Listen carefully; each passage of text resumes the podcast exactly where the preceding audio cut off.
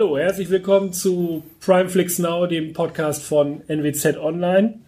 Äh, heute mit einer neuen Stimme der Hoffnung und Vernunft. Der Quotenfrau. Du bist keine Quotenfrau gerade. Du bist viel mehr. Du bist eine Expertin für Serien. Und Warte mal ab. Völlig geschlechterunabhängig.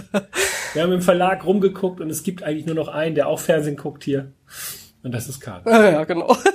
Herzlich willkommen. Ich freue mich, ja. Deshalb, wir haben heute nicht so viele Serien dabei. Wir haben Lost in Space, wir haben Troja, wir haben Haus des Geldes, wir haben The Paper, wir haben Shadowhunters, André. und wir haben The Alien ist die Einkreisung. Schon jetzt der Preis für den bescheuertsten Titel des Jahres auf Netflix, würde ich mal sagen. Und dann lass uns anfangen. Und es geht los mit Lost in Space. Karen, ja. worum geht's? Ab ins kalte Wasser. Ich nenne dich jetzt Karen, weil Sharon ja. und Karen. Äh, kannst du dir besser merken. Ja, das Karen. ist so schön. Genau. Also Lost in Space ist ähm, ein Remake äh, einer Serie aus den 60ern, wenn mich jetzt nicht alles täuscht. Das hieß damals, lief das im deutschen Fernsehen, Anfang der 90er, hieß Verschollen zwischen den fremden Welten. Kam mir auch so leicht bekannt vor. Es geht um die Familie Robinson. Wie bist du denn? Anfang der 90er? Moment. war ich, 28, nein. ähm, es geht um die Familie, Familie Robinson. Ähm, die macht sich auf in eine fremd oder sollen den Planeten Erde verlassen und einen neuen mit anderen zusammen besiedeln, und zwar den Planeten Alpha Centauri. Aber es kommt zu einem kleinen Unfall und sie landen auf einem ganz anderen Planeten. Äh, so wie es aussieht, auch mit verschiedenen anderen ja, Gestrandeten. Und ähm, ja, so ganz, ganz grob soll das, ja, jetzt hänge ich.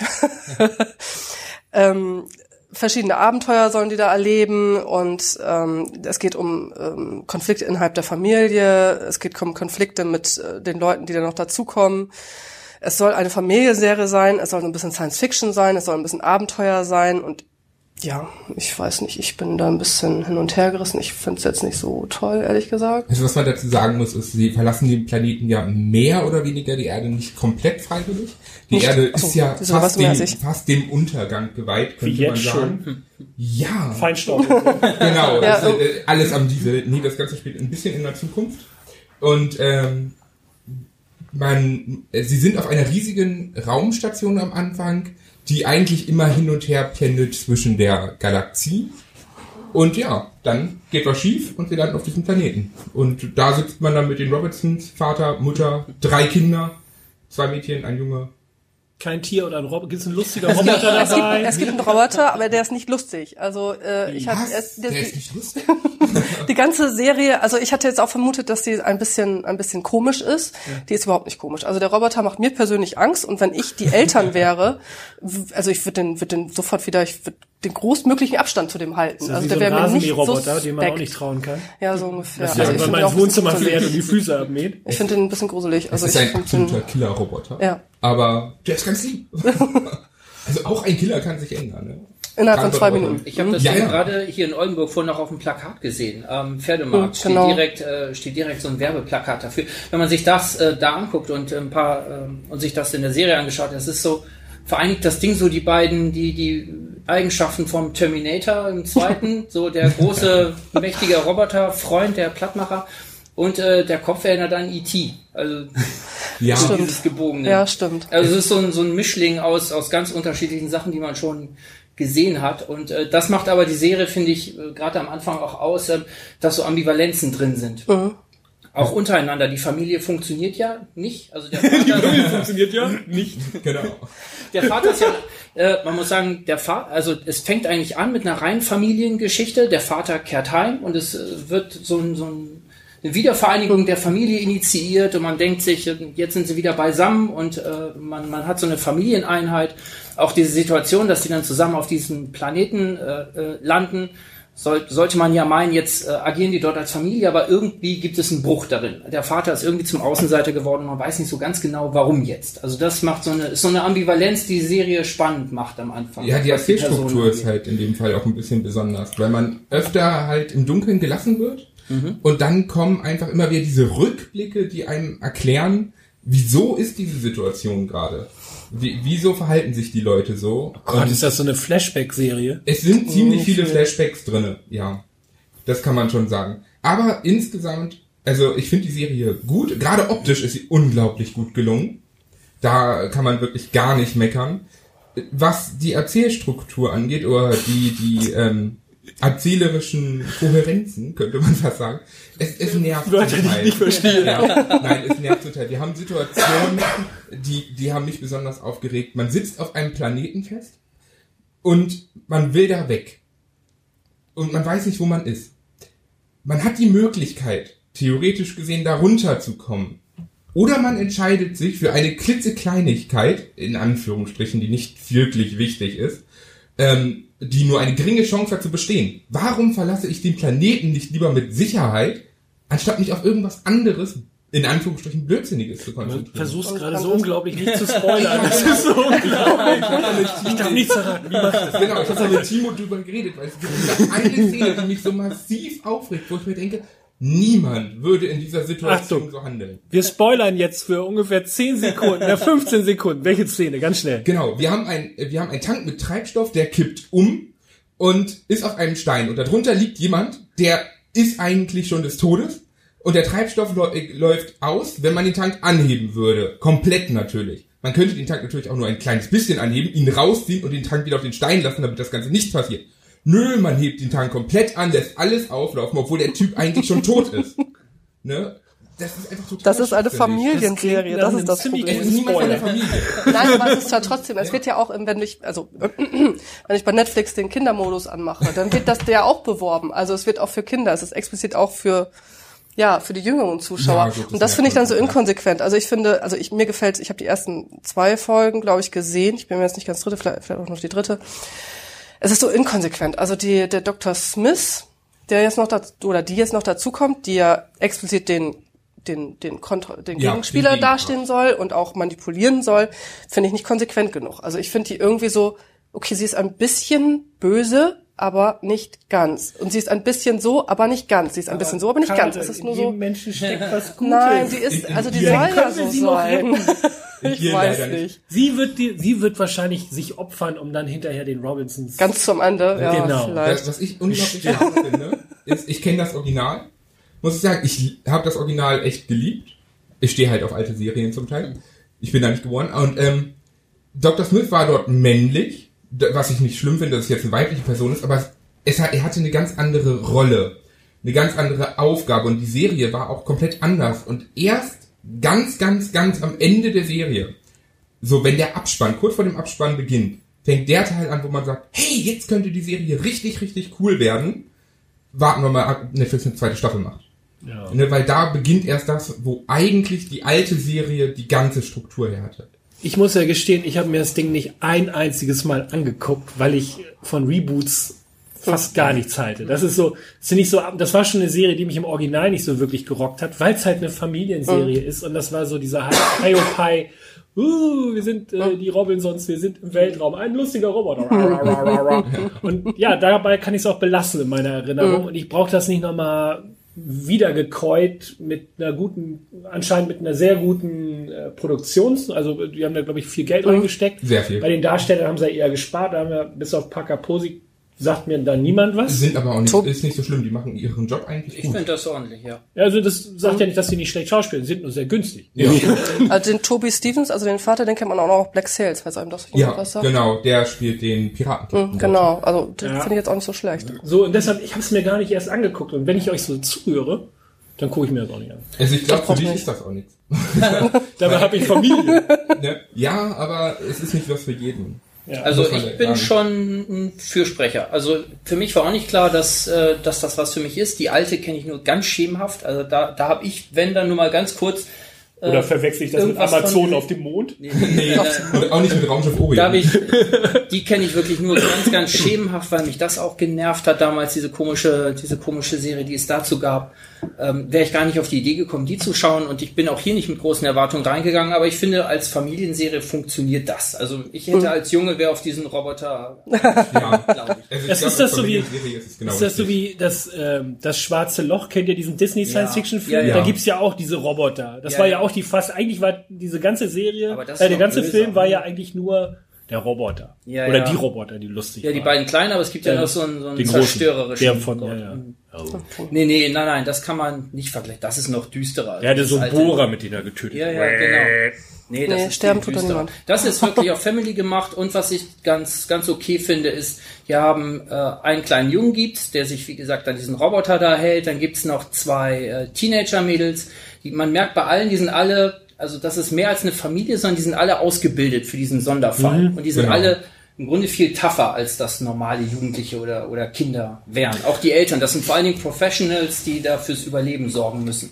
Und ich finde, das ist, also es gibt, das gehört so zu den Ambivalenzen, die ich eigentlich mag. Es ist eine Familie, aber jeder muss auch irgendwie ganz bestimmte Aufgaben bewältigen. Da müssen wir also, wieder hinkommen. Also der Vater äh, schickt seinen Jungen in irgendwelche Aufgaben rein, was ein normaler Vater gar nicht machen würde. Aber der Junge ist halt dafür ausgebildet und die müssen halt in dieser extremen Situation halt so, Man so muss- Wo reagieren. kein Jugendamt, da kein Kläger. Ne? Ne, man, muss ja auch, man muss ja auch sagen, in dem Fall, die haben ja alle spezielle Aufgaben und spezielle Ausbildung, weil sie in dieser neuen Welt etwas aufbauen sollen. Das heißt, man braucht Fachpersonal und es bringt niemanden dahin zu schicken, den man nicht benötigt.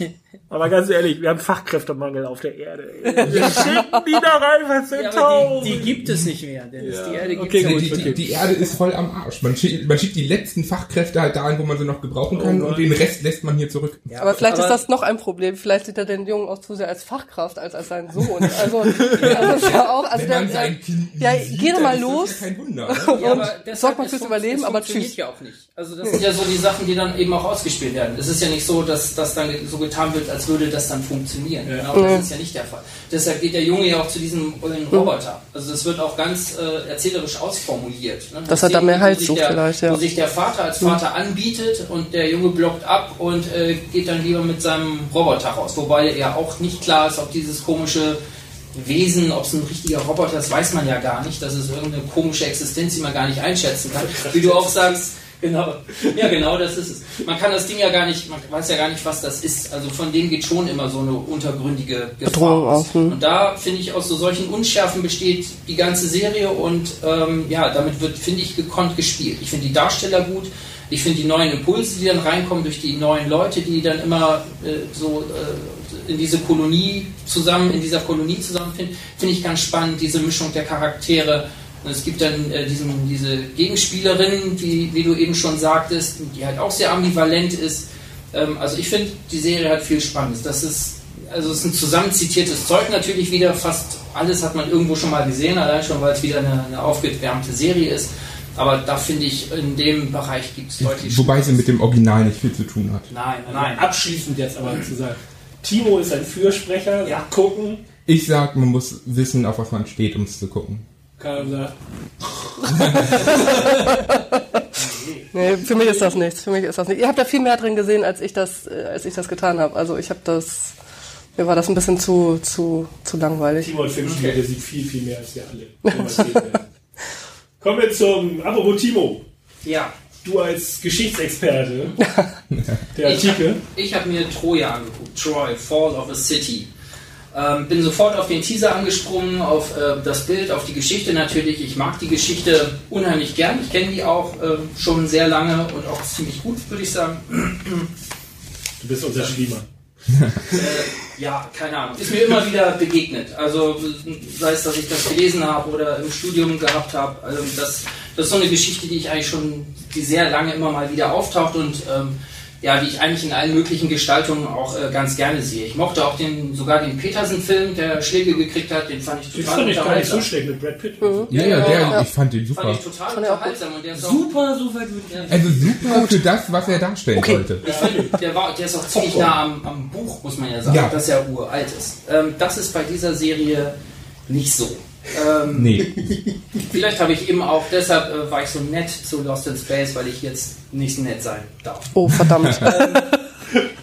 Was ich noch ganz okay finde, ist, dass die eine etwas andere Erzählperspektive äh, eingehen. Normalerweise wird äh, Troja ja, oder die Ilias wird ja normalerweise von Achilles aus erzählt. Der zentrale Konflikt ist dort zwischen Achilles, dem großen Krieger äh, der, der Griechen, die dort vor Troja land- landen, Hektor, dem großen Krieger auf der anderen Seite und äh, Agamemnon, dem König der Griechen, der äh, ähm, Achilles seine Macht im eigenen Lager neidet.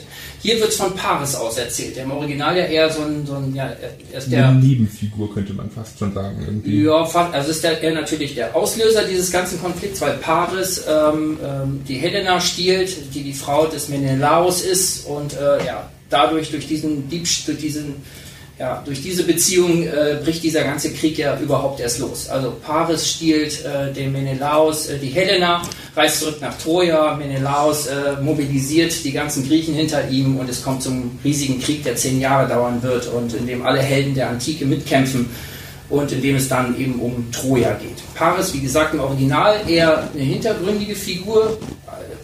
Wenn, das, wenn die Geschichte einsetzt, dann ist dieser ganze Raub schon äh, gewesen. Man fängt quasi, normalerweise fängt es im Krieg direkt an.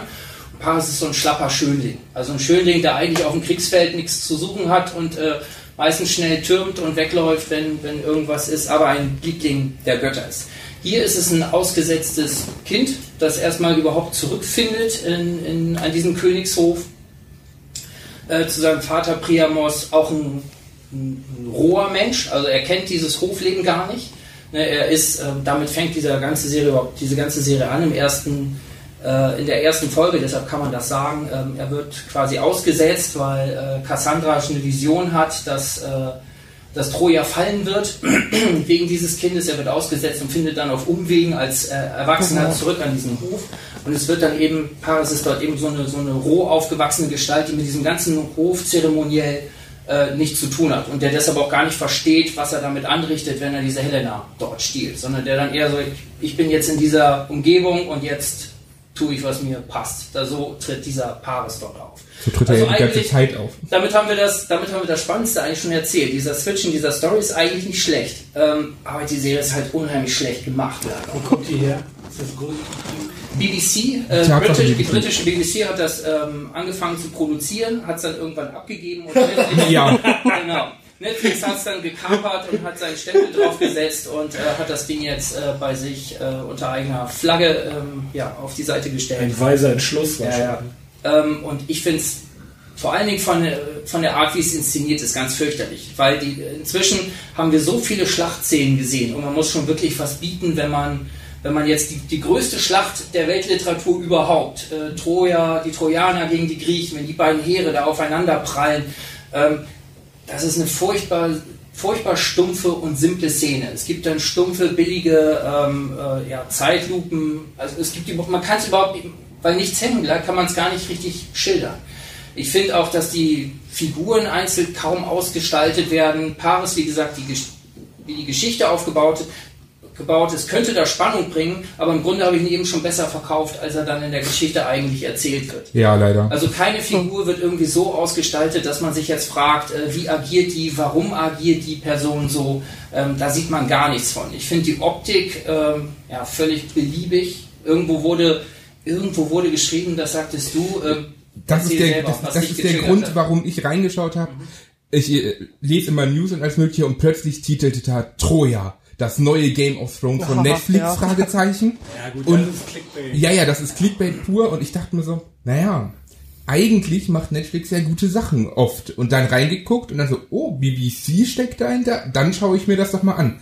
Und ich hätte kotzen können. Es ist so unglaublich schlecht also da ist kein Wunder, dass BBC das abgegeben hat, weil die haben wahrscheinlich in der Qualitätskontrolle gesagt, das kann man keinem Schwein antun. Also und Netflix hat gesagt, äh, von wegen, das holen wir uns einfach mal. Sie wollten 300 und haben Bud Spencer gewonnen. Nee, genau. Bud Spencer wäre ja noch schön gewesen. Der hat der Serie gut getan. Ja, äh, die, die, die, die, die, wollten, die, die wollten eindeutig Game of Thrones, das merkt man an, an den, an den, äh, an den an der Erzählart einfach. Von wegen auch diese Sexszenen, die es gibt. Es gibt Sexszenen? Es gibt ich habe keine gesehen. Mehr oder weniger. Ja, ich habe nichts gesehen. Das war hab ich ein großes Minus, kein Sex. Ne? Mehr, mehr oder weniger halt. Sie wollten es halt. Sie, sie wollten ich dieses ich, ich habe keine gesehen. Ich denke, das ist ein Etikettenschwindel einfach. Das ja. ist eine Google-Geschichte oder sonst irgendwie, dass die Leute das in ihre Überschriften schreiben. Naja, ich glaube Tatsache, der, der, der Hintergrund war schon irgendwie da, dass man etwas in der Art schaffen wollte. Also von der Qualität her meinetwegen. Ja. Aber es, es passt einfach nicht. Und die Serie ist so schlecht, ich kann niemandem empfehlen, da auch nur reinzuschauen. Weil man hat keinen Grund. Die Geschichte ist schlecht erzählt, die schauspielerische Leistung ist schlecht, die Optik ist zum Teil sogar richtig, richtig schlecht. Man, man hat ein eigentlich schönes Szenenbild, was total schlecht benutzt und total schlecht in Szene gesetzt wird. Und ich habe keine Ahnung, ob der Kameramann irgendwie von einer, von einer Grundschule kommt oder sowas, weil nichts wird drauf geachtet. Ich weiß nicht, kennst du Spartacus? Ja. Ist Spartacus ist geil. Ist besser. Spartacus Also ist optisch- optisch schöner. immer, war, genau, ich dachte, sehr viel schöner. Spartacus war halt immer auf einem sehr engen Raum produziert. Also die haben, Ja. die haben da, da Geld gespart, indem sie das einfach immer auf ganz, ganz wenigen Locations beschränkt haben, wo sie überhaupt drehen. Und Spartacus hat Und viel schlechtes CGI, aber die Serie und selbst das CGI ist immer noch irgendwie besser. Okay, das wollte ich nur wissen, auf welchem Niveau wir uns Nee. hier gerade unterhalten. Nee, wir befinden uns weit, so- weit hinter Spartacus. Ich denke auch, dass die eher daran anknüpfen wollten mit dieser Serie, so in dieses Sandalen-Genre, das neu aufgelegt Ja. worden ist, dass die da reingehen wollten, aber dass das halt total misslungen ist. Fun Fact, ich habe auch mal versucht mit Game of Thrones Clickbait zu machen. Da habe ich nämlich äh, Last Kingdom besprochen, die ist ja auch auf. Wobei Last Kingdom ist wirklich Last gut. Kingdom ist eine großartige Serie. Super Hab ich noch Serie. gar nicht gesehen. Ja. Eine Okay. gute Sache fällt mir ein, abschließend zu Troja. Es, gibt Äh, nur, es gibt nur sechs Folgen. Nee, es gibt acht Folgen, ah, eine Stunde, aber ähm, äh, diverse rechte Postillen regen sich darüber auf, dass Achilles und äh, äh, Zeus von schwarzen Schauspielern gibt. Yay! Also im richtigen Lager ein bisschen, ein bisschen für Ärger gesorgt und ein bisschen für Aufregung gesorgt, Okay. was denn jetzt mit der, mit der europäischen Hochkultur los ist, äh, dass das durchgehen kann. Ähm, ja. Tja, Wenn das, also positive okay. Rassismus. Paar Dummköpfe geärgert, aber leider auch ein paar freundliche Leute wie die in dieser Runde hier. Ja, ist das nichts. Nee. Ja, gut. Also ich habe auch nur zwei, drei Folgen geguckt. Ich fand das genauso wie du. Es war blass, es war alles irgendwie. Du hast da niemand, keinen Sympathieträger, du hast da keine wirklichen Intrigen, du hast da alles nur so bäh. Alles nur so dahin gelabert. Also hat mir überhaupt nicht, mir hat mir überhaupt nicht gefallen. Also ich fand, ich war, ich war einerseits war ich die ersten zehn Minuten positiv überrascht, weil ich tatsächlich dachte, es wäre die Optik von Shadow oder die Story so ein bisschen die Shadowhunter-Geschichte. Könnte man fast Und da habe ich ne? gedacht, okay, es geht nicht ganz so, es ist ein bisschen natürlicher gehalten, ein bisschen, aber ja, das, ähm, nee, ich hab, äh, geht wieder auch von weg. Also das, ähm, Okay. Also wir sind Ohne uns mich. relativ einig, dass ich das nicht gucken sollte. nein, Ja, lass also die Finger ja, davon. einig. Schnell das Thema wechseln. Ja, genau, das schnelle Thema. Haus des Geldes. Ja, Caramba! Haus des Geldes! André. Genau. Netflix. Ah, warte, darf ich ganz kurz was nachtragen? Die ersten beiden Serien, die wir besprochen haben, spielen beide auf Netflix. Troja hat zehn Folgen verbrochen. Acht. Acht, achso. Es sind aber eine Stunde lang leider. Oh mein Gott. Und Lost in Space hat wie viele Zehn, Folgen? zehn Folgen je Zehn Stunde. Folgen, eine Ja. Stunde, okay, weil das hatten wir vorhin vergessen. Wir dürfen uns auch wir dürfen solche wichtigen Formalien nicht. Ja, genau. Auch wenn der Tisch noch so groß ist. Aber jetzt kommen wir zu Haus des Geldes. Das hat deutlich mehr Folgen mit einer deutlich längeren Spielzeit. Und zwar im Original sind es 15 Folgen, ah, 70 Minuten. Da muss ich sagen, danke Netflix, dass ihr das auf 22 Folgen mit ungefähr 50 Minuten gemacht habt, den Neuschnitt. Ähm, es handelt, es ist eine Heist-Serie um meiner Meinung nach den genialsten und bestdurchdachtesten Überfall, den man machen kann. Muss ich sagen, also ich, ich liebe Heist-Filme, ich Ja. liebe Oceans Elevens und sowas. Und ähm, ich bin da ein absoluter Freund von und ich finde die Planung, die Art und Weise ist einfach geil. Und zwar wird einfach mal die zentrale Druckerei überfallen, um Geldscheine zu drucken, damit man niemanden bestiehlt. Man druckt sich das Geld einfach selber, weil man klaut es ja nicht. Man schafft einfach Neues. Und ähm, Das klingt sehr inflationär. ja, das ist sogar, das ist sogar ein Witz dabei, da, dass nämlich der Professor, nein, ich meine, nur, aber dass, dass der Professor halt der Meinung ist, jeder druckt neues Geld, um alles, um, um den Reichen das zu geben. Warum sollte man sich nicht selber welches drucken, um es sich selbst zu geben? So ungefähr. Und ähm, wir, wir haben hier ein, ein Team von insgesamt neun Mann, inklusive dem Professor, acht Mann, die dann in die Bank Keine gehen. Frauen? Doch, Zwei. Frauen, Frauen sind drinne, zwei Stück. Und ähm, in der Bank kommen, äh, sind natürlich auch Frauen, es sind ja Angestellte da. Klar, Frauen sind angestellt. ja, genau. Ja, dann willkommen im Podcast der NZZ. Ja. Und, und wir haben hier ähm, einen unglaublich gut durchdachten Plan mit vielen Schauspielern, die man leider nicht kennt. Es ist eine spanische Serie, muss man dazu sagen. Also es ist keine Hollywood-Produktion oder sonstiges. Und es ist einfach nur genial gemacht. Wir haben ganz, ganz viele abwechslungsreiche Charaktere, die gut gezeichnet sind, die gut beschrieben werden und die so handeln, wie man es von ihnen erwartet. Was einen zum Teil aufregt, weil man erwartet, dass sie diesen Blödsinn machen, den sie machen, obwohl dieser Plan so genial ist. Und sie riskieren einfach immer wieder was. Ist das so wie Breaking Bad? Wo man sich immer denkt, Alter, Warum machst du warum machst Genau, du richtig. das? Genau Bist das du bescheuert? Genau das Deshalb mochte ich Breaking Bad irgendwann nicht, weil ich dachte, läuft doch super. das? Ja, genau. Und, und zwar ist dieser Überfall eins zu eins durchstrukturiert, geplant und an alles gedacht. Idiotensicher. Der ist wirklich perfekt. Und schon in der Vorbereitungsphase, die fünf Monate dauert, schaffen die Leute es, gegen die Regeln zu verstoßen, was später für Probleme sorgt. Ja, Ne? auf, So- Augen auf beim Personaleinkauf. Genau, richtig. Und ähm, wir, die Serie ist so erzählt, dass wir immer wieder Szenen haben, wo wir denken, scheiße, jetzt läuft was schief. Und dann kriegen wir einen Rückblick, der uns sagt, genau an dieses Szenario wurde gedacht, das wurde einberechnet und dafür gibt es einen Plan. Und das macht es wirklich interessant. Und trotzdem schaffen einige Idioten in diesem Team es, diesen Plan sich einfach nicht dran zu halten. Man denkt so, warum? Warum? Es könnte alles eins zu eins durchlaufen. Ihr könntet damit zwei Milliarden rausmarschieren, ohne auch nur Aber eine, nee, Euros. Euro. 2,9 so, glaube ich sogar. 2,9. Ne, 2,9 war, glaube ich, der Plan. Und einer dieser, dieser Witze ist halt auch, 100 Euro. ja, einer dieser Witze ist halt auch, äh, das, was man gleich am Anfang sieht, sie marschieren da rein in diese Bank, in, in, in diesen, ja, und packen sich halt so ein bisschen das Geld. Und eigentlich wollen sie damit gar nicht flüchten, denn Nicht um das spoilern. Geld, Nein, du sollst Nicht das, spoilern! das ist, das ist in den ersten fünf Minuten so ungefähr.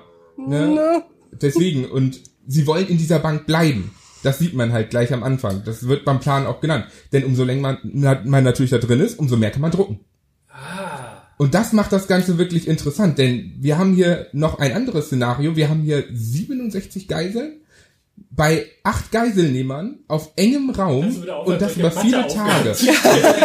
Da kommen nämlich auch noch Romanzen zwischen Geiselnehmern und Geiseln. Acht müssen jede Stunde erschossen. Wie viele haben sie nach dreieinhalb Stunden? Äh, genau. Ne? Und das, das macht es so interessant. Denn wenn man mit so vielen verschiedenen Charakteren auf so engem Raum über lange Zeit ist, kommen natürlich Konflikte, ist ja klar. Und das bringt diese Sendung einfach, die schafft es, in so gut wie allen Fällen ein, ein Bild zu machen, wie es wirklich so passieren könnte. Auch, auch von den Abläufen her. Und das, das ist wirklich toll. Karen, du hattest da, Karen. Jetzt hat sich's eingebürgert. Jetzt ist es Ja. zu spät. Karen, spät. Karen. Du hattest das Ja. auch vorgeschlagen. Genau. Ähm, optisch gro großartig. Genial. Optisch super. Charaktere auch super. Gerade den Berlin, den finde ich Der ja Berlin ist toll. Wie schön, sensationell. dass Berlin eine Stadt ist. Ne? Genau, das sollte man dazu sagen. Ähm, ein guter Raubüberfall erfordert natürlich, dass sich die Personen nicht kennen, also geben sie sich alle Co Codenamen Ah, und Mr. sind Ron, Mr. Pink und Herr Berlin. genau Ja, und so das sind alle Städte Ja. und so. wir haben hier Berlin, was der der Anführer Der in der. Bank ist. Wir haben Tokio, die Frau, die das Ganze erzählt. Sie hat eine Erzählervariante dabei und gibt immer wieder diese Einleitung dazu. Kannst du bitte Karen ausreden? Nein, alles gut, alles gut, alles gut, alles gut. Ich kann es ja gar, kann's gar nicht besser formulieren. Also Berlin ist großartig, genau, Tokio spielt mit, dann gibt's noch Namibia, glaube ich. Äh, Nairobi. Nairobi, Namibia ist auch das Land. Ne? Nairobi gibt's noch und ähm, ja, also ich, ich finde das, finde das ganz, ganz spannend, so diese Nebenschauplätze. Also es gibt nicht nur diesen großen Banküberfall, der von dem Professor, der außerhalb übrigens des, Genau. äh, des Gebäudes ist, geleitet wird, der sich auch ähm, mit der Polizei, sagen wir mal vorsichtig, ein bisschen gut stellt oder sich da so ein bisschen, ähm, ja, Er hat seine Ja. eigenen Arten, sich Informationen zu besorgen, Genau, so kann man so sagen. Und äh, sondern es gibt noch diese ganzen Nebenschauplätze, ähm, die Konflikte zwischen äh, zwischen Tokio und ihrem Lover und äh, zwischen Geiseln untereinander und was daraus sich so entwickelt. Das finde ich äh, finde ich auch ganz spannend. Also es ist ähm, ganz viel dabei, was man was man sich äh, worauf man sich freuen kann. Ja. Und es ist wirklich, also, es ist toll zu sehen, wie dieser eigentlich perfekt geplante Überfall Das macht mich immer sauer, wieder, wie ja. immer wieder in Stocken gerät. Und man denkt sich die ganze Zeit, verdammt, ich bin doch auf der Seite von denen, die den Überfall machen. Mhm. Ich will nicht, dass die Polizei gewinnt. Das schaffen die wirklich ziemlich gut. Sind Timo, diese Fehler denn, nee, ich habe da noch gar nicht reingeguckt, sind diese Fehler denn äh, gut motiviert? Also macht das, machen diese Diese Fehler zwischen- machen Sinn. Okay. Also das muss man sagen. Die Fehler kommen von den Charakteren, die sie machen. Und die machen sie, weil sie halt so handeln würden vom Charakter her. Okay. Also das macht Sinn. Die Personen sind so gezeichnet, dass diese Fehler einfach Sinn machen. Okay, weil wenn das was mit einem interessanten Charakter zu tun hat, dann schaue ich sowas gerne, wenn ich sehen würde, da ist einfach einer doof, damit die Geschichte. Nein. Nein, nein, nein, so nicht. Absolut nicht. Aber man denkt die schon zwischendurch, es sind nur elf Tage, Leute. Reißt euch mal ein bisschen zusammen, ne? Genau. Also, Deswegen, also das muss man sagen. Da, da, da ich habe hab da einmal reingeguckt und habe es dann aber verworfen. Ich weiß gar nicht warum. Weil irgendwas am Anfang, was mir zu geleckt aussah, wo ich wieder mhm. gedacht habe, das ist jetzt wieder irgendwo abgekupfert, habe ich keinen Bock Das drauf. mit den Masken ist abgekupfert. Das war's. Das mhm. ist das am Anfang? Das ist aus. Das ist ganz am Anfang. Das, das ist, ist aus Inside Man, ist das, glaube ich. Heißt genau. das so? Ja. Da ist das her. Und da habe ich gedacht, oh nee, Leute, macht doch mal euer eigenes mhm. Ding. Das ist genau wie diese äh, ähm, Cannabis-Serie, die sie auch auf Netflix hatten. Oh diese, ähm, die hieß Cannabis, das war eine französische Serie, die aber eigentlich so der Versuch war, The Wire zu kopieren und wo Cannabis eigentlich null vorkam, mehr oder weniger. Außer dass es Nicht wie bei Weed. Nee, nee, genau. Und das war das gleiche in grün.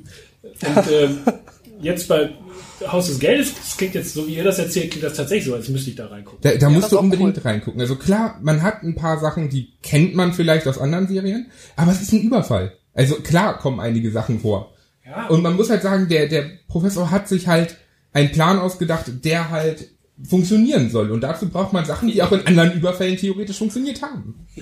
Mensch, das klingt richtig gut. Das ist ja. total geil. Allerdings muss man sagen, es sind halt wirklich viele Folgen. Ja. Und es geht sehr lange, also man braucht ungefähr 20 Stunden zum Durchschauen. Das kostet Zeit. Dritter Teil kommt übrigens 2019. Was? Es kommt ein ja, dritter Teil? Es kommt ein dritter Teil. Eigentlich, also, also das wusste ich tatsächlich noch nicht, weil eigentlich war ja das Ganze abgeschlossen. Hm. Und die haben es ja, äh, es wurde ja in Spanien auch in zwei Teile gesplittet. Hm. Netflix hat jetzt den zweiten Teil halt komplett später gebracht, auch als der andere wieder durch war.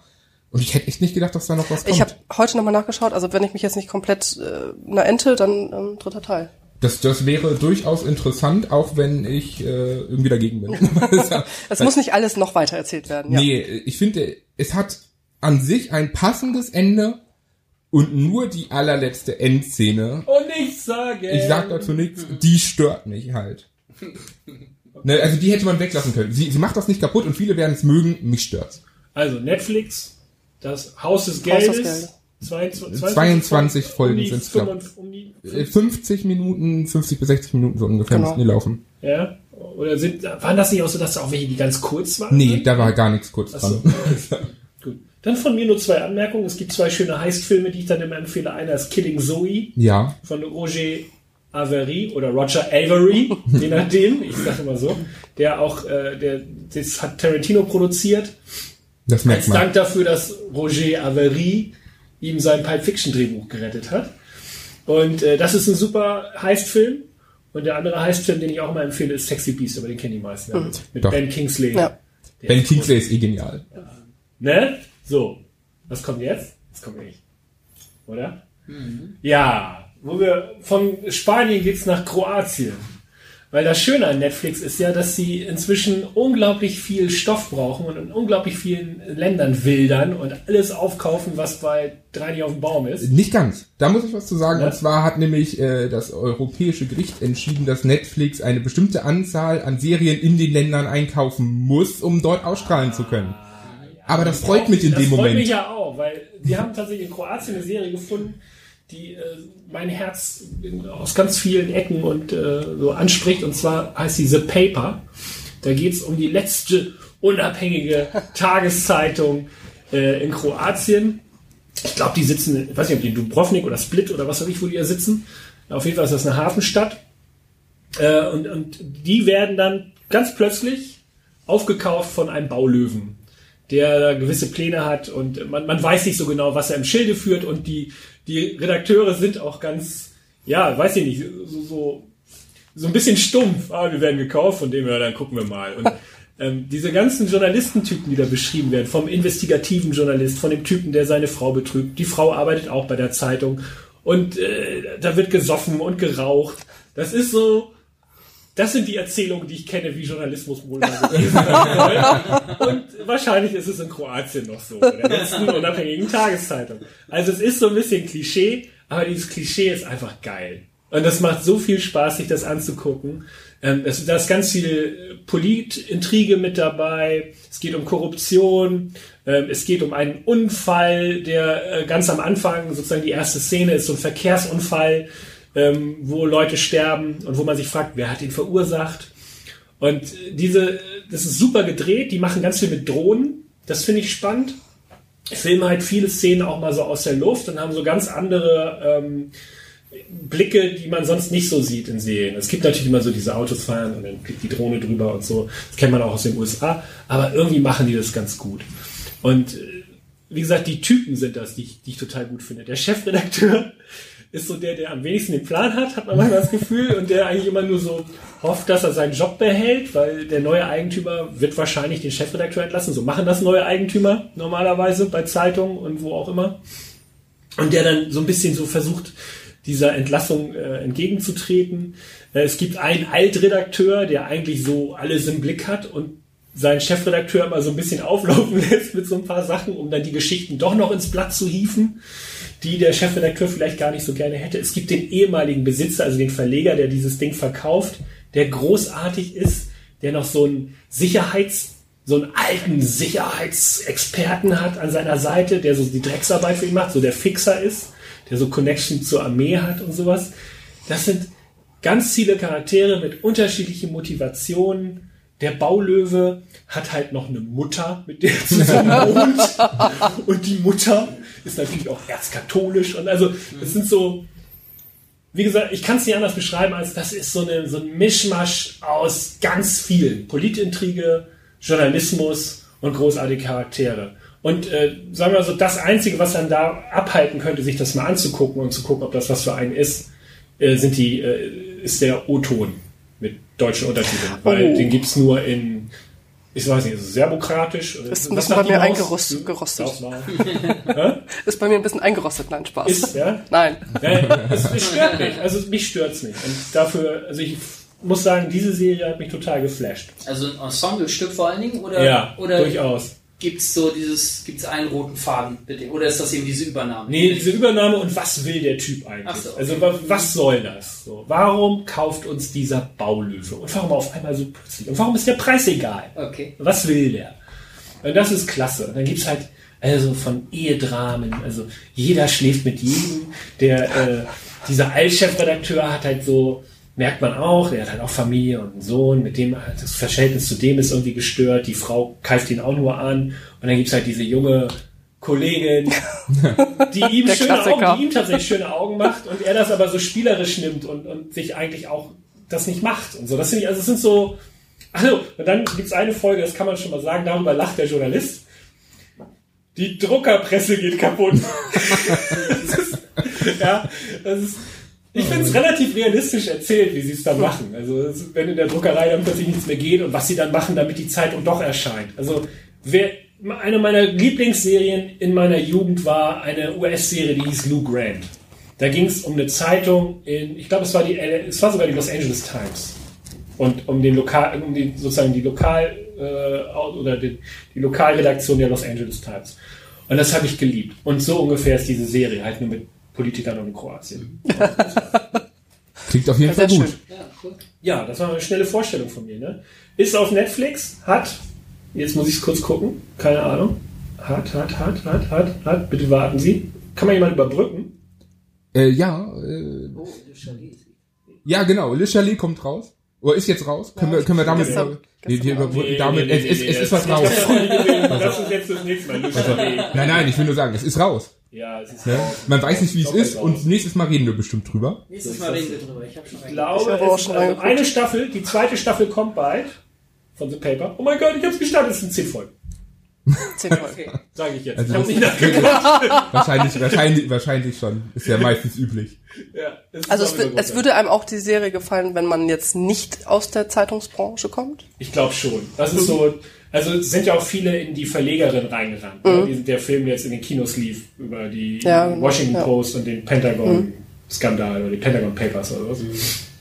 Und äh, es gibt ja auch diesen äh, Film, der vom Boston Globe spielt, wo sie diesen Missbrauchsprozess aufgeklärt haben mit den ähm, nein? Nee, keine Ahnung.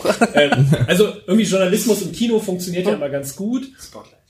Genau, Spotlight, Spotlight ja, hm, stimmt. Und tatsächlich haben die so, machen die es ganz sexy. Mhm. Und aber auch so, dass ich als Journalist oder wir als Journalist da wahrscheinlich Journalisten da keine Bauchschmerzen bekommen. Also man kennt das ja so, bei House of Cards ist das so, diese Zoe, die, die Online-Journalistin, mhm. Online-Redakteurin dieser Washingtoner Tageszeitung ist. Also was die da so macht beruflich, Da habe ich mich immer totgelacht. das ist ja interessant, was machen. Ja, ja, so, so läuft das natürlich überhaupt nicht, aber könnt ihr aber in, so in Amerika auf jeden Fall. Ja, nur so. Nur so, ja. Nee, aber The Paper finde ich gut. Finde ich richtig gut. War richtig Spaß. Jetzt kommen wir zu etwas, wo ich richtig gekotzt habe, als ich es gesehen habe. Aber André hat ein Guilty Pleasure für sich entdeckt. André, was ist es? Genau, es ist äh, Shadowhunters. Ähm, ja, ist eindeutig nicht für jeden was. Ähm, sehr witzig ist, sie haben selber gesagt, es ist etwas für Leute, die Harry Potter mögen, Twilight und Tri die Tribute von Panem. Und Tatsache, ja, ich mag Harry Potter, Twilight und die Tribute von Panem. Twilight bitte nur die Bücher. Ähm, aber sonst bin ich durchaus auf, auf diesen Jugendroman äh, Zweig äh, zum Teil festgehangen und mag die sehr gerne. Und Shadowhunters ähm, gibt's halt die Bücher, die heißen auf Deutsch Chroniken der Unterwelt und haben sogar damals Buchpreise gewonnen und wurden sehr groß gelobt. Tja, Dann kam ein, dann kam ein Film dazu raus, der hieß Chroniken der Unterwelt. Der wurde richtig niedergemacht. Den habe ich tatsächlich nicht gesehen, weil ich schon den Trailer richtig schlecht fand. Und dann haben wir Shadowhunters, die Serie, die in diesen Büchern spielt. Und es geht halt darum, dass wir Clary Fairchild haben, äh, wird gerade, glaube ich, die 16. Tochter von Morgan Fairchild? Äh, nee, Clary Frey, Entschuldigung, Clary Frey. Nein, ähm, die ähm, wird gespielt von äh, Catherine McNamara, bekannt aus äh, Maze Runner, zum Beispiel aus den beiden Filmen. Also wir haben jemand dabei, der durchaus auch Erfahrung hat, sonst die anderen sind eher unbekannt.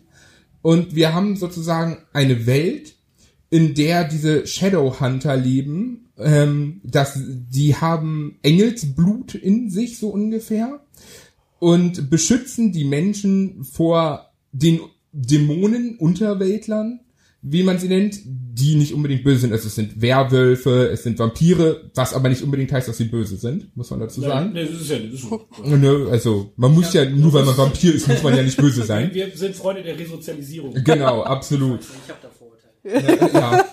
Und ähm, es ist ganz klar eine Danke, Jugendserie. Es ist ganz klar eine Jugendserie. Sie wurde damals von ABC Family produziert, das sagt ja schon alles. Ja. Ähm, und wir haben so ein bisschen Coming Out of Age haben wir drinne, ein bisschen allerdings nur. Das meiste handelt wirklich einfach, ähm, ja, von dieser Geschichte, wie sie als normales Mädchen eigentlich dann plötzlich in diese Welt reingezogen wird, weil ihre Mutter sie da rausgehalten hat und dann in diese komplett andere Welt, wo, wo es Monster, Dämonen und alles Mögliche gibt, Magier und sowas reingezogen wird. Und am Anfang muss ich sagen, ich fand's so ein bisschen overdressed, mir hat's nicht so ganz gefallen. Und dann habe ich aber weitergeguckt, weil mir das empfohlen wurde und weil jetzt auch die dritte Staffel draußen ist. Und umso weiter man kommt, umso mehr zieht es einen doch rein. Also klar, es ist, So abgestumpfter wird man. nee, das gar nicht. Es ist, es ist jetzt keine super tolle Erzählstruktur Ja. und es ist jetzt nicht äh, perfekt oder sonstiges. Aber es ist halt, es, es fällt eindeutig unter Guilty Pleasure. Es fällt unter etwas, was man irgendwie gerne guckt, obwohl man nicht ganz genau weiß, warum und was man vielleicht auch nicht offen, öffentlich zugeben würde sonst. Zum Beispiel in einem Podcast. Genau, zum Beispiel in einem Podcast würde man das vielleicht eher nicht sagen. Nein, ich, ich finde es Tatsache ziemlich gut gemacht. Ich finde die Story sehr gut. Die Schauspielleistung, die lässt zu wünschen übrig, zum Teil, leider. Die Synchronisation im Deutschen, die lässt massiv zu wünschen üblich. Und da möchte ich über ein Thema sprechen. Und zwar habe ich mich da erkundigt, weil, ich, weil plötzlich haben Leute andere Stimmen. Wieso, wieso wechselt man für eine Folge die Stimme? Weil Netflix sagt, hey, wir geben euch diese Folge am Montag, am Mittwoch muss die ausgestrahlt werden und wenn die Synchronsprecher nicht da sind, dann holt euch halt wen anders. Das ist ja mal scheiße. Das ist richtig scheiße. Das weiß jeder, der mitbekommen hat, als Colombo plötzlich einen neuen Sprecher hatte. Ne? Also, und Oder allem, Samson aus der Sesamstraße. ja, aber wenn dann auch nur, wenn die Sprecher halt zum Teil auch nur für eine Folge wechseln, ist das total nervig. Plötzlich hast du da einen, einen ziemlich guten Sprecher, der den Charakter verkörpert, und dann hast du einen Sprecher, der überhaupt nicht zu dem Charakter passt. Und die Texte passen einfach gar nicht mehr zu dem, was er da irgendwie sagt und wie er spricht. Und das ist äh, schade. Weil sonst macht diese Serie vieles richtig. Sie, sie zaubert eine Welt, in, in, in der man sich denkt, hey, das, das wäre ganz cool, wenn es das wirklich geben würde. Und warum sollte man nicht auch gerne ein Shadowhunter sein? Alles klar. Ist das, ein bisschen, ist das ein bisschen mit Herr der Ringe in die Richtung? Oder? Nee, also klar, es gibt auch Elben. es gibt alles. Es gibt alles. Es, es, es gibt, es gibt Dämonen, die Erinnerungen fressen. Ähm, Was frage ich auch. Und, und sowas. Also das ist keine Frage. Ähm, es, es gibt inzwischen drei Staffeln. Es gibt insgesamt, glaube ich, sechs Bücher der ersten Reihe. Dann gibt es noch eine zweite Reihe und eine dritte Reihe. Wer weiß, wie weit sie es machen. Auf jeden Fall die Bücher sind, ich habe jetzt Tatsache mal als Hörbuch reingehört, ich finde die super gut. Ähm, da kann ich verstehen, dass man das umsetzen wollte. Und ich finde, für das, was die Bücher hergeben, haben sie es eigentlich gut umgesetzt. Man ja, hat eine sehr schöne Teenie-Serie. Karl, du hast auch reingeguckt. Ich muss gestehen, ich habe das komplett mit was anderem verwechselt gerade. Es gibt noch irgendwie eine andere Fantasy-Serie, die auch mal die auch so ein bisschen in die Richtung, ich habe keine Ahnung, da habe ich nur eine Folge Diese gesehen. Ich hab, Chronicles. Ja, genau. Sh da, geht, das in die, geht das so in die Richtung? Nein. Gar nicht? Nein, eigentlich nicht. Also die Shannara Chronicles haben wir ja auch schon mal drüber geredet. Die gehen in eine andere Richtung. Klar, äh, es fällt auch unter Guilty Pleasure, muss man sagen. ähm, eindeutig. Ähm, aber also wer das mag, mag auch das? ja, höchstwahrscheinlich schon. Wobei ich die Shannara Chronicles nicht so gut finde wie das. Okay. Ich mag zwar die Shannara Chronicles zum Teil gucken. Irgendwie stehe ich auf so keine Ahnung, auf so Fantasy-Serien, die zum Teil schlecht sind. wir haben, man muss halt sagen, die Shannara Chronicles sind halt typisches Fantasy-Universum. Hier haben wir Urban Fantasy. Also es spielt einfach so. in New York auch. Ja, okay. Also ich möchte folgende Szene beschreiben. Das, also ich habe da auch reingeguckt, als die erste Staffel auf Netflix äh, online ging, habe ich mir das auch so, damals konnte man das noch, alles was neu war, sofort mal angucken. Hm. Ja, heute geht das ja schon gar nee. nicht mehr. Nee. Und äh, das habe ich da gemacht. Und dann war diese erste Szene irgendwie so, dass da so ein Typ irgendwie so oder eine Frau geht über die Straße und dann rempelt die dann einen an und dann plötzlich wechselt sie die, äh, wechselt sie die Gestalt und ist plötzlich der Typ, den, den, den sie angerempelt hat und dann geht er weiter und rempelt den nächsten an und dann wechselt wieder die Figur und ist plötzlich wieder jemand anders.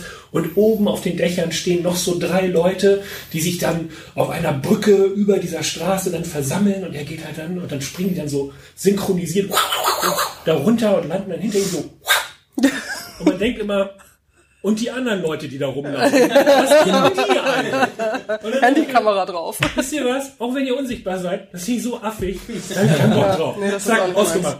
Und das war mein Shadowhunters. In diesem Sinne. Ja, da, da muss man halt sagen, diese, diese drei Gestalten, die darunter hüpfen, das sind die anderen drei Hauptfiguren, äh, zwei Brüder, eine Schwester, ja. mit denen sie da ja dann auch Kontakt aufnimmt, weil sie die so halt sehen kann. Sie kann halt sehen, wie sie, wie die darunter springen, obwohl sie ja eigentlich unsichtbar sind, ja. weil sie halt dieses Shadowhunter-Blut hat. Oh mein Gott. Ja, und ähm, Engelsblut war das doch. Ja, Engelsblut, Shadowhunter-Blut, also äh, gut, dass wir dich hier Dämonen, Dämonenblut, da ist alles mit Blut, die stehen irgendwie auf Blut.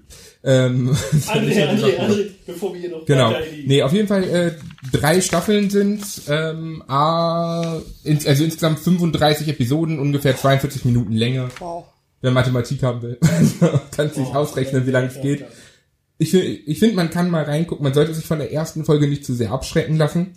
Und ähm, wer halt wirklich sowas wie Shannara Chronicles zum Beispiel mochte, der wird damit bestimmt sehr gut klarkommen. Wer Twilight mochte, also wer, wer die Twilight-Filme mochte, der wird das Ding wahrscheinlich irgendwie lieben, weil die Film war schlecht. Wer die Bücher mochte, auch Tribute von Panem und sowas, wird damit sicherlich auch gut klarkommen, schätze ich mal. Cool. Dann bin ich raus. Ich auch.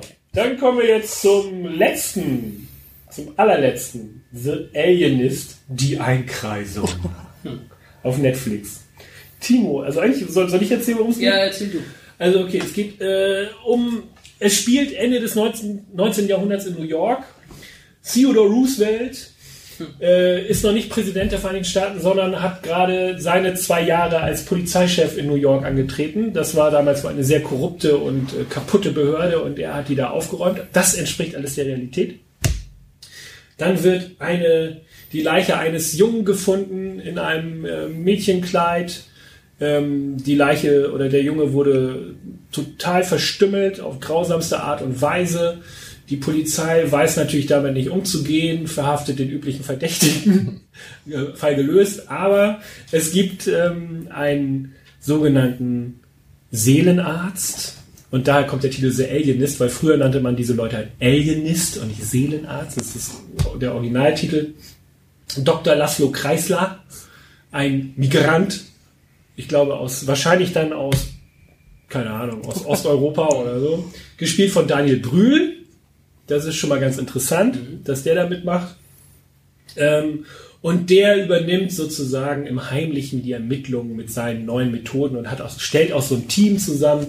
Äh, einer ist ein Illustrator der New York Times. Das fand ich auch ganz gut so von der Vorstellung. Der wird gespielt von Luke Evans. Wer den nicht kennt, das ist so diese Marlboro Man Version von Orlando Bloom. Also, wenn man ihn sieht, weiß man, was ich meine. Also ein bisschen, ne, Orlando Bloom ist so der Nette. Der Nette mit dem jungen, mit dem Bubenscham und er ist so der etwas, der sieht fast genauso aus, aber irgendwie kerniger. Mhm. Irgendwie geil. Ja. Ähm, und dann gibt's noch zwei äh, Detectives, die ihn unterstützen, ähm, die in der Polizei eher so äh, unter ferner Liefen laufen und da gemobbt werden, weil sie nämlich Juden sind. Und die neuen Methoden mhm. der äh, Kriminologie anwenden. Fingerabdrücke, zum Beispiel. Autopsien. oh mein Gott, Teufel. ähm, und äh, dann gibt's natürlich noch eine Frau, also ungefähr, es gibt, glaube ich, eine Frau in dieser Serie, die wirklich auch eine Aufgabe hat und auch irgendwie mehr ist als nur Staffage. Die wird gespielt von Dakota Fanning. Genau, oh, richtig. Okay, Sie ist die Sekretärin von Theodore Roosevelt.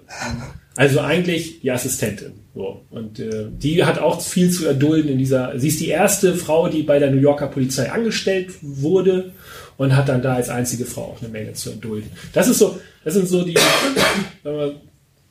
das Grundlegende? Ja. Haben wir das vergessen? Nö, es geht jetzt darum, dass dieses Team mit sich zusammenrauft und mit den neuen Methoden, mit den neuen Methoden, die da entwickeln an diesem ja. Fall, an dieser Art äh, Jack the Ripper Fall, der dort ja. Wesen treibt. Ähm, genau. Ja, darum geht es halt jetzt. Diesen und es ist, es ist total stylisch gemacht, mit guten Effekten. Also es sieht alles sehr gut aus. Die Brooklyn Bridge wird gebaut, die Freiheitsstatue im CGI, mhm.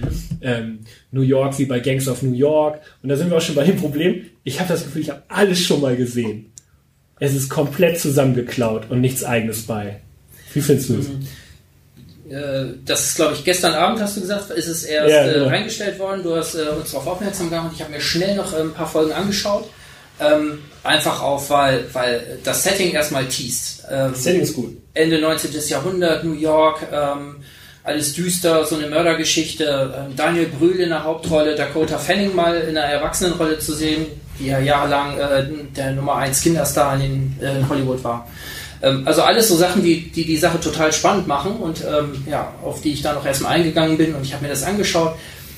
Die ersten paar Minuten haben mich fast schon rausgehauen. Da wäre ich fast, ja, schon, so schlecht, da wäre ich fast schon weg gewesen, weil ich dachte, um Gottes Willen, ganz furchtbar, ganz fürchterlich inszenatorische Unglaublich, ja. unglaublich. Diese ganze Serie strotzt nur so vor ja. Klischees, vor schlechten Dialogen, vor auch vor schlechten Schauspiel Auch Daniel Brühl. Daniel Brühl versucht irgendwie so diesen Ernst seines Charakters mit ganz viel Flüstern. Auf ja, Englisch. aber ich, das ist so furchtbar. Ich jetzt kommen mir gerade fast die Tränen, weil ich habe mich da jetzt gerade so drauf gefreut. ja, ja ein bisschen. Man, ähm, also ich, ich würde trotzdem reinschauen. Also zuerst wäre ich fast, hätte ich fast schon wieder weggeschaltet und wäre raus gewesen, weil ich dachte, weil der Auftakt einfach schon so versemmelt war. Es fängt an mit einer möglichst äh, krassen, krassen Leichenszene. Also der, eine Hand wird im Schnee gefunden und ein Polizist schlägt Alarm. Damit geht's. Das ist so die Auftaktszene. Und das ist einfach äh, so billig inszeniert. Der Schnee, der in die Düsternis fällt, dann dieses, dieser äh, Körperteil, der da liegt. Der Polizist springt, glaube ich, dann in Zeitlupe auch noch. Ähm, ja. Ganz blöde, oh. ganz unsinnige Effekte. Dramatische Regie, ja. aber völlig ohne Grund. Ja. Ganz und, häufig, ganz häufig auch ähm, äh, so ein Inszenierungsklischee benutzt. Ja. Vor allen Dingen auch, ne, der schlägt dann Alarm, indem man so einen Pfeiler dran schlägt. Tausendmal gesehen. Dann gibt's die, äh, von dieser Detailaufnahme gibt's dann, äh, geht's dann in die totale Blick über New York und man sieht die Freiheitsstatue. Wird gern gemacht, um so ein Drama dann aufzuladen, aber die falsche Perspektive, weil man da diesen Sound gar nicht mehr hören könnte. Also alles irgendwie irgendwo mal gesehen, man kennt das Klischee umgesetzt, aber dann irgendwie krumm und schief und so, dass es nicht so richtig funktioniert und nicht so richtig verfängt. Ähm, Schauspieler, auf Daniel Brühl hatte ich mich gefreut, von dem halte ich eigentlich viel. Ähm, auch auf Dakota Fanning. Ähm, ich weiß nicht, ob es an den Darstellern liegt. Ich glaube, die Rollen sind halt auch einfach schwierig, weil die halt dumme Dialoge haben und ähm, die Rollen auch nicht, auch die Figuren auch nicht richtig ausgestaltet sind. Manchmal hat man den Eindruck, ich habe mich kurz gefragt, ob das Absicht ist äh, von denen, die diese Geschichte da entwickelt haben, ähm, dass dort jetzige Figuren so Zeit zurückversetzt werden in die Zeit damals. Also der Daniel, der äh, Daniel Brühl, diese Figur des äh, Dr. Kreiser, typiert immer seine ganze Umgebung äh, mit, mit so aufklärerischem Gerede. Ähm, äh, äh ja, zu allem Möglichen. Die haben diesen, Gott und die Welt. Genau. Ja, also er ist also eine, eine Vernunftperson auf dem heutigen Stand, kann man fast sagen. Als hätte man Menschen von heute nach damals geschickt und immer wenn einer aus einer aus dieser historischen Perspektive irgendwas falsch sieht, irgendein Klischee bedient oder so, dann hebt er den Finger und erklärt, wie das ein Mensch mit heutiger Vernunft erzählt. Man denkt sich dann immer, das passt irgendwie überhaupt nicht. Und das gleiche ist es auch mit der Dakota Fanning-Figur. Das ist eine aufgeklärte Frau, die halt sich dort ihren Platz erobern möchte in dieser das Gesellschaft. Ist spannend, vielleicht noch die spannendste Figur im ganzen Ding. Ja, die Ausgangssituation ist eigentlich total spannend, aber auch die hat also ein, ein, ein heutiges Selbstverständnis fast davon, äh, ja, dass sie als Frau das mhm. Recht hat, ähm, äh, ja, das, Karriere ne? zu machen, ja. Erfolg zu haben, äh, sich nicht ständig Männern beweisen zu müssen was ja als Spannungskonflikt total toll wäre, jetzt auch zurückversetzt. Aber da muss man ja irgendwie die Figur erden in dieser mhm. Zeit. Und das, finde ich, passiert gar nicht. Die sind wie Aliens in dieser ganzen Umgebung dort. Auch die Inszenierung, ähm, die soll recht teuer gewesen sein, glaube ich, diese Serie. Ähm, wir haben düsterste Ecken dort und trotz, also wir kommen, die, die Leute dort, mal hat man einen Bankettsaal und ist in der Oper und hat Riesenprunk, mal ist man in den ärmsten äh, in den streckigsten Ärmenhäusern dort und immer sieht es irgendwie aus wie aus einem Katalog. Es gibt immer so ein, so ein komisches, gedämpftes Licht, was irgendwie alles so, so erleuchtet. Selbst wenn man in irgendeiner Straßenecke ist, dann sind ein paar Schneeflocken, die durchs Bild fallen und so sanft beleuchtet werden. Also man hat immer so eine komische, billige Katalogatmosphäre in diesem mhm. Film. Das, das ist, ist ganz, auch in dieser Serie. Das dieses, ist ganz fürchterlich. Dieses Drehbuch ist halt, wie ich schon sagte, ist überall zusammengeklaut, mehr oder weniger. Es sind alles Versatzstücke und was ich ganz schlimm finde, wo man immer sieht, wer schlecht schreibt, muss alles mit Dialogen erklären. Da wird ganz viel über Dialoge erklärt, ja. was sie da machen und was da gerade passiert ist und wie die, zu, wie die Charaktere zusammenstehen. Mein Lieblingsding ist, warum hat Dr. Kreisler diesen Illustrator von der New York Times und wieso kennt er Theodore Roosevelt? Und dann wird das halt so mit zwei Sätzen abgeklärt, indem er ins Büro kommt und sagt, wir waren alle zusammen auf Harvard. Fertig. Boom. Geschichte erzählt. Das ist so simpel, aber ja. auch so mit einem Holzhammer, dass ich denke, also so eine Serie, wenn man sich so viel Mühe in das Setting gibt ja. und wie es aussieht, dann muss man auch ein bisschen mehr ins Drehbuch investieren. Ja. Und das haben sie da, haben sie, glaube ich, den falschen gefunden für. Ähm, das verwechsel ich jetzt nicht. Ich meine, das ist ein Roman gewesen ja, ist ein von Roman. vor Mitte der 90er, glaube ich, und den Autoren haben sie als Berater eingestellt. Also der ist eigentlich eng an der Serie dran. Was, Caleb Carr heißt er. Ja. Das aber offenbar nicht geholfen hat. Ja. Und vor allen Dingen für mich ist noch schlimmer als die Dialoge ist halt einfach die, die Inszenierung. Ach, so überdramatisch. Das, genau, völlig oh. überdramatisiert. Da gibt's da, da kommt dann plötzlich eine Frau in Schwarz. Also, äh, ich ja. muss jetzt zwei Sachen erzählen. Eine ist, ohne zu spoilern, aber irgendwann hat Dr. Kreisler zwei Särge, die irgendwo aus der Erde geholt worden sind, in seinem Büro oder in einer seiner Bibliothek aufgebahrt stehen. Und auf diesen Särgen ist noch trockene Erde auf den Deckel, wo ich denke, seid ihr bescheuert? Ihr, ihr fahrt diese Särge jetzt irgendwie durch ganz New York vom Friedhof, dann schleppen das irgendwelche Hiwis die Treppe hoch oder was, packen das in die Bibliothek und die Erde liegt noch drauf. Aber das muss man doch, damit man weiß, dass die ja, Särge aus der Erde kommen. Bullshit. Aber was dann kommt, ist dann, dann kommt halt eine Frau, eine Frau in schwarz gekleidet kommt rein und die Kamera so, so fährt dann so ganz lang, also so auf dieses Gesicht zu und verbleibt auf ihr und die guckt so in die Kamera ganz, ja. oh, was ist hier los? Das ist so überinszeniert. Ja. Da habe ich mich total abgetürnt. Das ist eine Szene, die gibt's fast genauso, aber in gut in Der Weiße Hai, wo die Mutter des, äh, der, hat auch, der hat auch die gleichen Klamotten an, glaube ich. Fast Vielleicht hatten sie das Kostüm noch rum und gedacht, wir drehen das einfach mal nach. Ganz seltsam.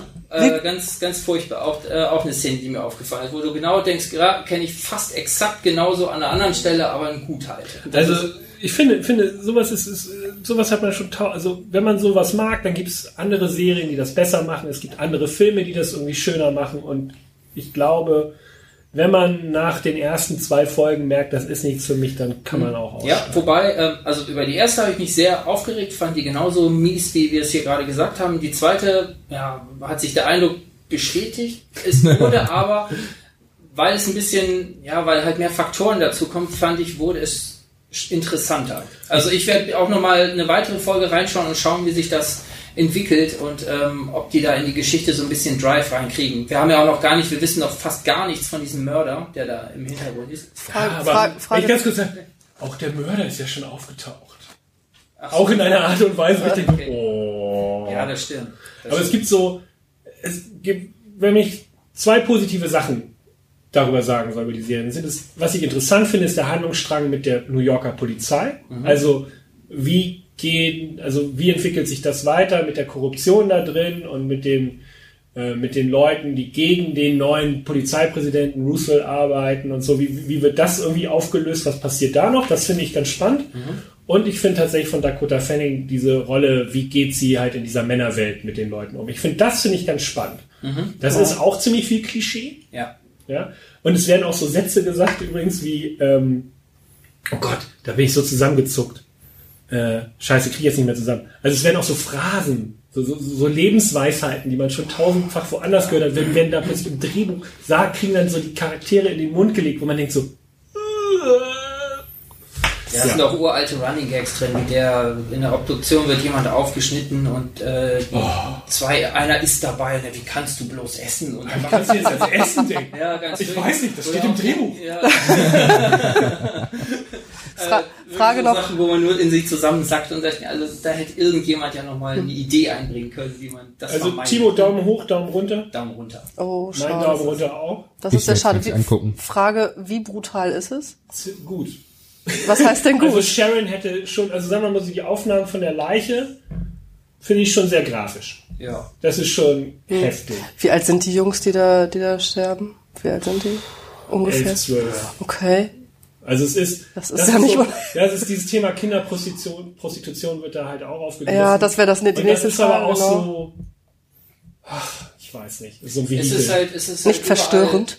Es ist halt überall dieser komische Schleier aus Klischee und Kitsch drüber. Deshalb Hm, okay. kommt einem das, finde ich, gar nicht jetzt Genau. so hart Das vor, Schmuddelige weil fehlt. Da, weil da nichts, Ja. weil da von vorn bis Ende, es wirkt nichts realistisch oder, Ja. oder Weil- real oder hart, sondern da guckst du so drüber weg wie durch so Ach, einen schade. schwarzen Schleier, weil Ja. alles irgendwie Klischee und Kitsch ist. Weil bei Gangs of New York jetzt beispielsweise, wenn man, wenn man das jetzt mal so von der Zeit her damit, Ja. äh, also optisch und, und kommt mir jetzt, jetzt in, wenn ich noch zurückdenke, so ein bisschen schmuddeliger und so ein bisschen, bisschen, weiß ich nicht. Also ich hätte, hätte mir jetzt, würde mir jetzt da wünschen, wenn das auch so ein bisschen die harte Es Realität ist, auch so ein es, bisschen. Aber es ist, äh, sie Funktioniert gar nicht. Nee, Scha- schade. Zu, zu hochglanz CGI. Das macht das Ganze so Also Ja. du hast solche Räume, so völlig abge, abgewichste Räume mit Tapeten, die in Fetzen hängen und Schmutz in der Ecke. Aber dann hast du links eine Kerze und rechts eine Kerze und oben eine Kerze. Das mit auch romantisch aussieht. Die Leichenhalle ist durchaus romantisch. Ja, und alles leuchtet so Schade. ein bisschen gülden dann da durch. Ja, also ja. Ganz, ganz, und das macht dir eigentlich alles kaputt. Ah, angucken werde ich mir das mal, aber. Reingucken. Weil das ist eigentlich Ja. genau das, was ich so, ich mag das gerne, aber Es ist so, ein- so ein Mashup aus Sherlock Holmes, ich Gangs of New Sherlock York, Holmes. Copper, Ripper. Ja, tausend. Also was es so gab. Das ist, also From Hell ist noch eine ganz From coole- Hell, genau. Der ist im Vergleich dazu kürzer anzugucken und ganz cool. Eine bessere Alternative. Ja. Hätte ich dann schon aufgesehen. Also So, ich würde sagen, wir machen jetzt aber Schluss. Zweites um. TikTok. Karen, wie hat's dir gefallen? Sehr gut. Kommst du wieder? Wenn ich darf, sehr gerne. Darf sie? Also von mir aus Ich habe ja jetzt gar keine andere Äh, Wahl. Entschuldigung. Okay, dann war's das. Denkt daran, ihr könnt uns hören auf äh, iTunes, Podcast.de, ja, Stitcher, Podcast Stitcher und auf nwzonline.de natürlich, unsere Heimatadresse. und äh, jetzt wünschen wir euch noch ein, schönes Wochenende, würde ich mal sagen. Ne? Ja. Wenn ihr es jetzt hört. ja, einen schönen Tag. Ja, ab in die Sonne. Tschüss.